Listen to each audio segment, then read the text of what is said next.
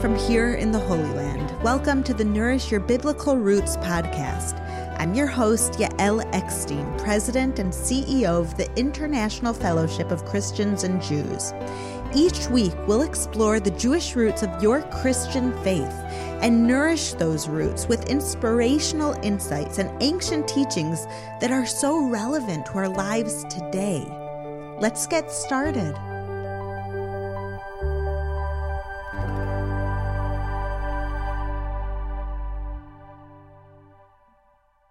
You might know that just a few weeks ago, Israel celebrated her 74th Independence Day. But today, Israel is celebrating again.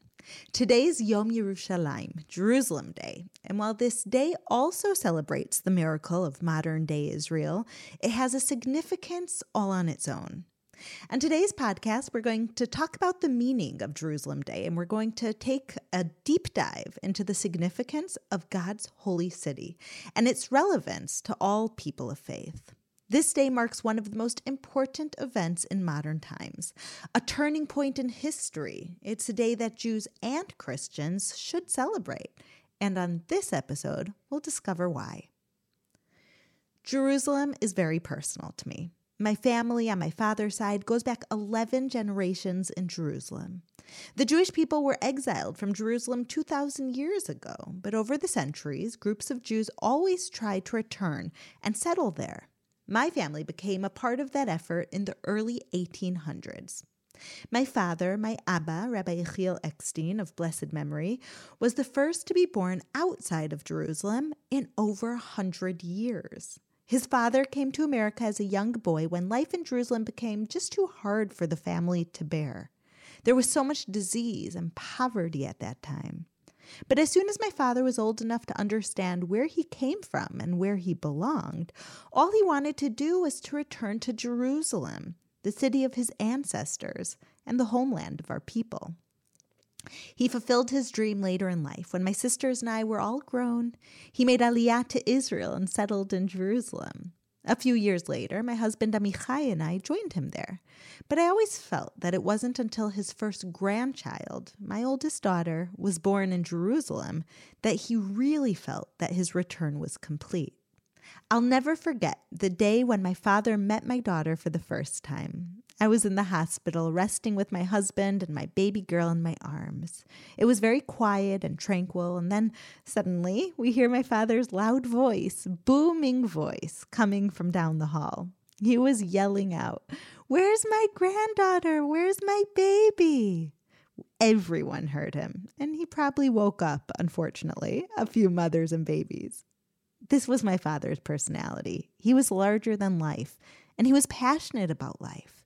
And it made me realize that giving birth in Jerusalem and my father coming to meet the first Jerusalem born child in generations was so much bigger than any of our individual lives. Our family had come full circle, but it was also part of a story much larger than our family. It was the culmination of a national dream, a dream of the Jewish people who have prayed to return to Jerusalem for 2,000 years. And it was part of a story that is even older than that the story of Jerusalem. The story of Jerusalem begins thousands of years ago. In fact, according to Jewish tradition, when God created the world, he began with Jerusalem, and the rest of the world flowed out from there. Adam was formed from the earth on Mount Moriah. So, in many ways, the story of humankind begins in Jerusalem. The first time that Jerusalem is mentioned in the Bible is in Genesis 14 18, when Abraham encountered Melchizedek, king of Salem. Salem, Shalem in Hebrew, means whole, complete, and at peace. According to tradition, this was the site of ancient Jerusalem. Shortly afterwards in the Bible, in Genesis 22:14, Abraham named the site of the binding of Isaac Hashem Yireh, which means God will be seen. This place also was in ancient Jerusalem. Ultimately, God took Abraham's name, Yireh, and combined it with Melchizedek's name, Shalem, and created together the name Yerushalayim, which is Hebrew for Jerusalem. It's a name that expresses Melchizedek's idea of wholeness and completeness, and Abraham's idea of seeing God or encountering God in a tangible way. About 3,000 years later, King David established Jerusalem, Yerushalayim, as the eternal capital of Israel. And his son, King Solomon, built the Holy Temple in Jerusalem. For nearly 1,000 years, Jerusalem was, as Psalm 48 calls it, the joy of the whole earth, spreading spiritual light and material blessings to the whole world. But then, after the Second Temple was destroyed in 70 CE, the Jewish people were banned from Jerusalem and exiled from their homeland.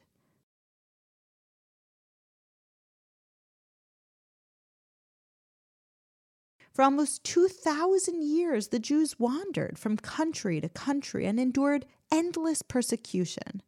But throughout that whole time, no matter what was going on, we never forgot Jerusalem. Psalms 137 says, If I forget you, Jerusalem, may my right hand forget its skill. May my tongue cling to the roof of my mouth if I do not remember you, if I do not consider Jerusalem my highest joy. Jews have lived these words for centuries. At every wedding, the most joyous moment in life, we sing these words under the wedding canopy and then step on a glass to remind us of the destruction of Jerusalem. In our homes, we dedicate one wall to Jerusalem, leaving it unpainted or with a picture of Jerusalem on it. We pray facing Jerusalem and ask God to return us to Jerusalem in prayer three times a day. And in our times, we have finally seen the answer to our prayers. And that, my friends, is what we are really celebrating today. The verses that I want to focus on today are from the last chapter of Isaiah, Isaiah 66. They are prophecies about the end times and they accurately describe the amazing events over the last 74 modern years. The first verse is Isaiah 66 8, which reads, Who has ever heard of such things? Who have ever seen things like this? Can a country be born in a day, or a nation be brought forth in a moment? Yet no sooner is Zion in labor than she gives birth to her children. Many people see this verse as a reference to May 14, 1948, when David Ben Gurion, Israel's first prime minister, announced the formation of the State of Israel just hours before the British left the Holy Land. Suddenly, in the course of one day, the nation of Israel was born, or more accurately, reborn. Nothing like this has ever happened before in history, and it has never happened since. It was a miracle, it was the fulfillment of God's promise. But it wasn't easy, and most of the world didn't believe that tiny Israel would survive her birth. No one expected the Jews to win the War of Independence when five Arab nations attacked the newborn country. But listen to what Isaiah 66 9 says. Do I bring the moment of birth and not give delivery? Says the Lord. Do I close up the womb when I bring to delivery? says your God. Israel miraculously won the war, but paid with many lost lives and the loss of a major part of the Jewish heartland, including the old city of Jerusalem.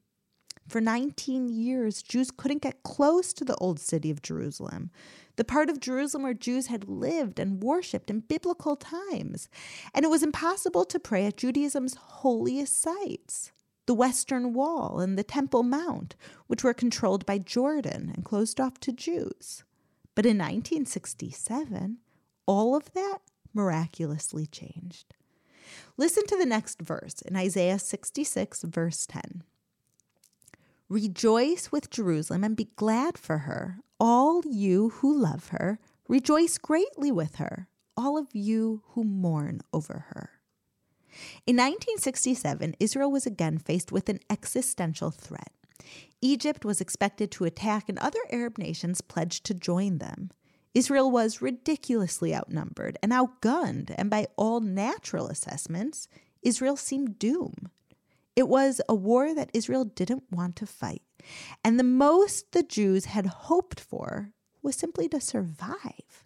But miraculously, and I mean with revealed miracles that you can read about in historical accounts, Israel won the war in just six days and liberated land that had been taken in the War of Independence, including Jerusalem.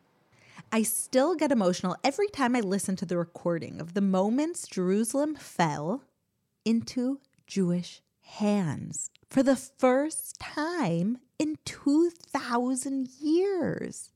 It was on June 7th, 1967, when paratroopers moved through the old city of Jerusalem towards the Western Wall and the Temple Mount. And this is what the commander of the brigade said. We're sitting right now on the ridge and we're seeing the old city. Shortly, we're going to go into the old city of Jerusalem that all generations have dreamed about. And then a few minutes later, he says emotionally, Har Habayit biadenu. The Temple Mount is in our hands.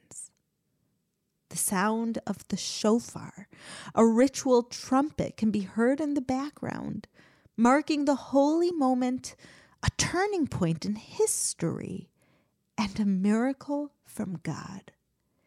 It was so obvious that the Jews had received a miracle that everyone realized it, even the most secular Israelis.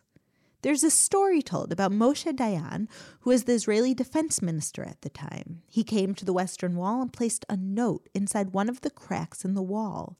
That's a Jewish tradition to place written prayers inside of the wall. When Dayan left, the media took out the note and opened it.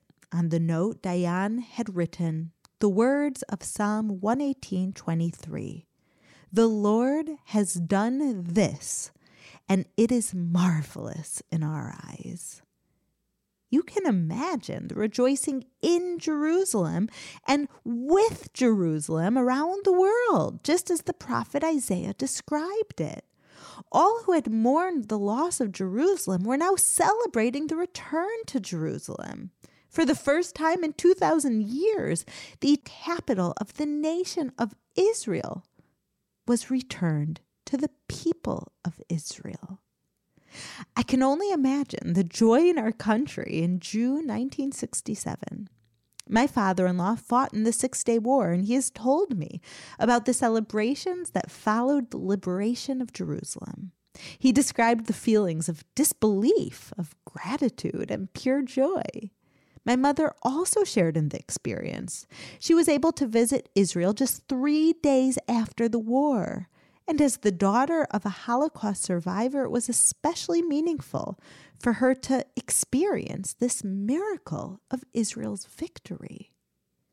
The biblical holiday of Shavuot, the Feast of Weeks, took place just a week after the war, and my mother told me how Jews began to flock to the Western Wall from every direction at dawn. They wanted to get as close to the Temple Mount as possible on the first pilgrim festival following Jerusalem's liberation.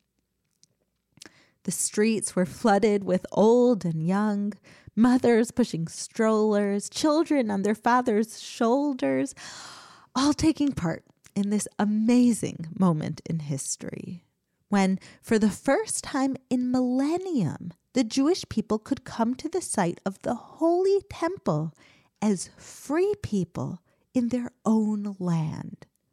What a blessing that my mother was able to see that miracle with her own eyes.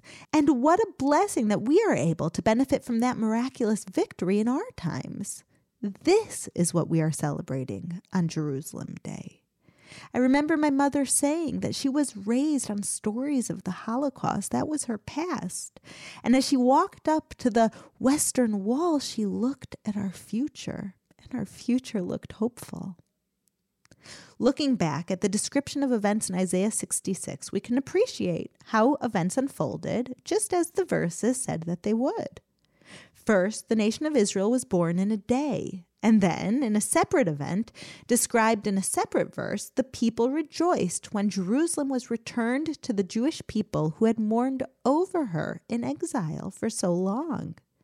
David Ben Gurion once said If a nation has a soul, Jerusalem is the soul of Israel. So we can compare the return of the Jews to the land of Israel to a resurrection of our national body. But it wasn't until we returned to Jerusalem that the body received its soul. The return to Israel was a return to the physical home of the Jewish people.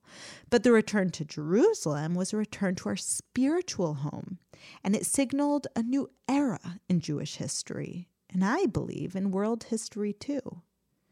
Jerusalem Day is not only a significant day for the Jewish people, it is a day that should be celebrated by Christians too. And here's why. Jerusalem is mentioned in the Hebrew Bible over 600 times, and many other times by other names like Zion or City of David and others. And Jerusalem plays a critical role in the Christian Bible as well. Jerusalem is God's holy city. And if Jerusalem is important to God, then as people of faith, it should be important to us as well. There's a story that my father, Rabbi Yechiel Eckstein of blessed memory, used to tell about his early years working with the Christian community and how he learned about the mutual values that bind us together. Not surprisingly, the story happened in Jerusalem, the place that is destined to bring all people together. Ir Shalem, the city of peace. Years before my father founded the fellowship, he was asked to lead a tour of Christians to the Holy Land. At the time, he was a 25 year old newly ordained rabbi from New York City, and this was the first time that he had ever been to Israel with people who were not Jewish. When he arrived in Jerusalem, he met the man that would be his roommate during the trip an 86 year old African American Baptist pastor from Virginia. This pastor told my father that coming to Israel had been his lifelong dream. He had saved for years to make the trip possible. My father explained that at the time, he didn't fully understand this man's connection to Israel. Israel was the Jewish homeland, but he couldn't understand why it mattered so much to this Baptist pastor. He also wondered what he and the pastor could possibly have in common, if anything at all. He got his answer on the first night of the tour. He walked into his room and found his new friend praying through tears of joy thanking God for the chance to visit the Holy Land. He prayed, You only let Moses see the promised land, but you've let me walk in it. Thank you, God. The sincerity of this prayer and the pastor's passion for Israel told my father everything that he needed to know. What did he and the pastor have in common? That they had their shared biblical heritage and their mutual love for Israel. This was one of the key experiences that led my father to form the fellowship, to bring Jews and Christians together for the sake of what we have in common. And here's the thing anyone who loves the Bible and the land of Israel will also love Jerusalem, because Jerusalem is the soul of Israel and Jerusalem is beloved to God. It's only since the Six Day War that Jerusalem is open and accessible to people of all faiths. It's only in our times that Christians can come to Jerusalem and explore their faith, walk in the footsteps of the Bible, and worship in some of the most holy places. The liberation of Jerusalem is cause for celebration for Jews, for Christians, and for people of all faiths. And here's another reason why Christians should celebrate Jerusalem Day. What happened in Jerusalem in 1967 and what is happening today is the fulfillment of God's promises and nothing less than biblical prophecy coming to fruition. There are many prophecies in the Bible, but do you know what the most prophesied event in the Hebrew Bible is? Is the return of the exiles, the return of the Jewish people to Israel. And of those prophecies, many of them are specifically about Jerusalem. Every time we take a family trip to Jerusalem and my kids play in the streets of the old city, I think of the words of Zechariah, Zechariah 8 5. The city streets will be filled with boys and girls playing there.